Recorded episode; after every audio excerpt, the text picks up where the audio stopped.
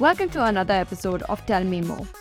I'm your host, Mariam, and your 24 7 motivation source. This is a podcast where we explore the art of personal growth and self improvement. So, whether you're looking to improve your relationships, your career, your health, or your overall well being, my podcast offers you practical tips and advice that is very easy to apply in your everyday life. Each week, I bring you conversations with experts and practitioners who share their insights, strategies, and stories about how not just exist, but to live and learn and to be more comfortable and confident with yourself. So, whether you're just starting off in your self improvement journey or you're a seasoned pro, this podcast is just for you. So, join me each week as we explore new ideas, challenge our thinking, and ultimately create the life that we want. So let's get started for today. Dating is so common these days. We date for fun, we date to find companionship, we date because we don't want to be alone. But most of us get stuck at just the dating phase. There are phases to any relationship. It goes from getting to know the person, where you just talk and you want to know more about them. But then after that is the second phase, the second phase is when you actually start dating the person. Now, different people will approach it differently. Some like to see many people at a time, and some just stick to one. The problem with, you know, seeing many people at a time is that you aren't really investing in any one person properly. And there's no commitment, which makes the other person also, you know, half ass their efforts, and it seems more like a competition because they know it at the back of their mind that you are, you know, seeing other people or you are with somebody else. And they always feel like they're going to be an option. So they feel like it's going to be a competition. But if you date just one person, you start investing more time. You start investing more efforts into this one person. Now, after these two phases are over, the last two phases when you start understanding if you want to get into a relationship with them something that comes in with more, you know, commitment, more intensity. And it's when you decide to have something more long term with a person. Now, in all of these phases, the dating phase is the most important one. Because you need to understand if you want to take it forward with this set person or you know you just want to save time for both of you all and save all the trouble and understanding you know that probably three years later down the line that you all were not compatible in the first place and most of us go through that. We feel really happy in the first place and we start imagining all these scenarios where it's going to be a forever fairy tale. And then the first year goes by and you start realizing that some things are not working out, but you communicate and you try to work it out. Second year, you'll get a little more comfortable and it starts getting worse. The third year is when you're just trying to do everything to save the relationship, and that's when it hits you that this is not going to work out. And then you give it more time because there'll be attachment, there'll be detachment, there'll be an entire toxic cycle, and you just waste, boom, four years of your life are gone behind somebody who wasn't supposed to be in your life in the first place. Now, when you know all of these things, this phase you need to understand is filled with so many emotions. And both people, they show their best side. There are cute moments, you feel strongly for this person, but I'm telling you, I'm really telling you that you need to enjoy these moments, but be cognizant about where it is going. You have to know that what is going to happen after this. And how do you figure out? How do you figure out if this is the person who you want to be with?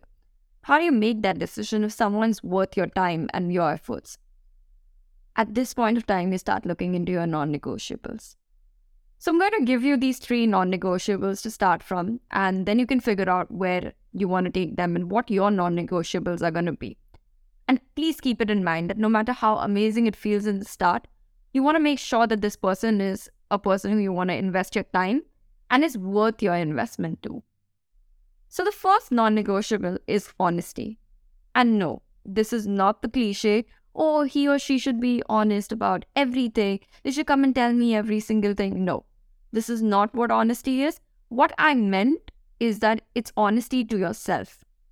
A man or woman who is honest to themselves will always be able to be there for someone else in the most authentic way. They know what they want they won't be trying to figure it out while they are with you and mislead you, or there would be a room for under- misunderstanding.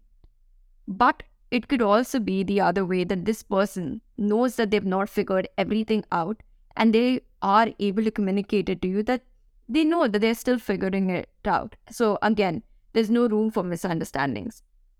They know what they're capable of, they know what their weakness is, what their strength is. They're very self aware, and the communication of wants and needs becomes very clear at this point. They won't try to be someone else to please you or anyone, and that authenticity saves you from all the drama of ghosting and cold replies and the drama of situationships. And I know we've all been there. We try to figure things out on the go and we try to figure these things out, but you need to understand that these mm, at this point of time you're dealing with somebody's emotions, you're dealing with an actual person, and this is not something which only involves you. So you need to be pretty clear. You have to have some clarity before you tr- you know decide to commit to somebody else. The next one is pursuing you at all times. And I don't mean it in the fairy tale way again that there, there should be, you know, songs sung for you or there should be grand gestures or anything. It should be as simple as that there should be no question about whether he or she is thinking about you or cares about you or wants you because I know many of us have been in relationships where we're thinking, oh, he doesn't even care about me or she doesn't even want to spend time with me and she would prefer doing this with somebody else. And that shouldn't ever happen in a relationship. They should make you feel that they are pursuing you and they want you to be a part of their life. Now, how that happens is on two people and how their love languages and how they communicate, they want that to be, you know, put forward. Because we all know at the end of the day that you know, texting or calling a person once a day or, you know, just asking that, hey, how are you doing and what's going on? It isn't really a big task. Even if you're working, you're on your lunch break, just dropping in one text that, hey, you're on my mind, I miss you, and I can't wait to probably spend the weekend with you or, you know, catch up for dinner or something. It's pretty easy to do because the person at least knows that you're thinking about them, you're on their mind, you're a part of their life, and you are somebody who they care about. The third one is to feel safe, to feel seen, and to feel heard. Because each one of us are going through our own battles. We've all gone through something which has been traumatic in the our past, and there is a lot of luggage, or as people like to call it, baggage. But I don't like to call it as baggage. It's our experiences that we're bringing forward. But those experiences eh, experiences could leave scars on us, and you are still healing. So feeling that you're safe, feeling that you're seen, feeling that you're heard is extremely important in a relationship. You need to feel like you have a space where you're heard or appreciated because at the end of the day, we all can appreciate ourselves. Currently, how things are going, everybody knows how to, you know, be there for themselves. They are taking out for themselves, a time for themselves. And when you're getting into a relationship, you don't want to be with somebody who's putting you down or is making you feel like they have no time for you there are days when things are going to be tough and there are times when they will be able to give you less time and more, sometimes when they'll be able to give you all their time. But just knowing that you are seen you are safe and you're heard is an extreme necessity in a relationship. When these things don't happen that's when you start seeing people you know pulling away and there's distance and then there are these weird tricks that are played. There's going to be lashing out because all they want is to be heard. That's all Another thing that I would like to add is be with a person who is whole in themselves. And what I mean by that is that they don't require you to come and fill a void. They don't require you to come and fix something in them. They just want you to add to their happiness. So this person is a whole in themselves. They can do everything on their own. They treat you as a want more than need. Because when you start needing somebody, that is just, it, it's not a good place to be at because you start creating this uh, relationship where you're you know are dependent on each other and being a whole in yourself is really important. And the person should also have the same level of commitment as you. When i say the same level of commitment you shouldn't be going down three years into the relationship and then realize that the person does not want to ever get married or doesn't want to have kids or uh, y'all both cannot wouldn't want to you know shift into a particular city or your goals in work do not align that shouldn't happen. That those conversations need to happen pretty early on to know if you really really want to go ahead with a person. The one way that you know it's really confusing when all of this comes together and it's very difficult to bring up these conversations and even understand what your non-negotiable could be so the one way to understand your non-negotiable is to think about it in your own sense. So just take this for example that you need somebody who want you know you want to go out with probably every weekend and you want that time with that person. Put it in an i need statement.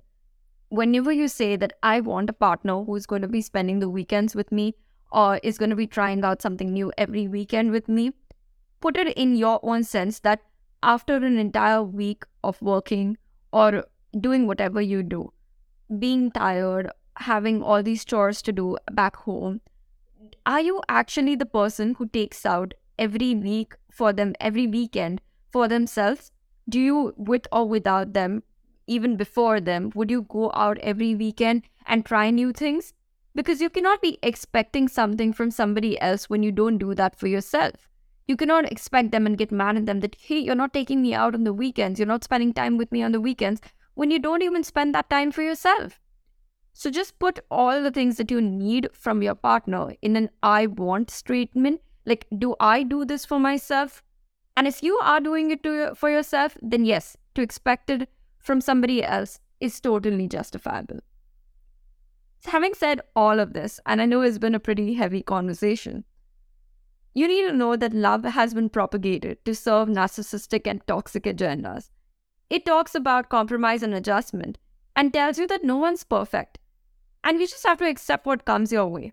But remember that a person who loves you deeply is not the person who, you know, you have to keep in your life somebody who loves you does not necessarily have to be the person who's going to be good for you. It is all about understanding, it's about respect, it's about gratitude and appreciation. It's about wanting more for your partner and loving them in their love language. And that's when you can have a decent relationship. You can have a relationship which is actually healthy because no relationship is perfect. You're going to be fighting. There are going to be times when you'll have to understand the changes in each other because our personalities keep on developing, our identities keep on developing. So there will be always an alignment that will be happening between you all. But if there is respect, if there's understanding, if there's gratitude, there's appreciation, there's love for the other person to the point where you understand that they need to be loved in their love language, everything's going to be fine.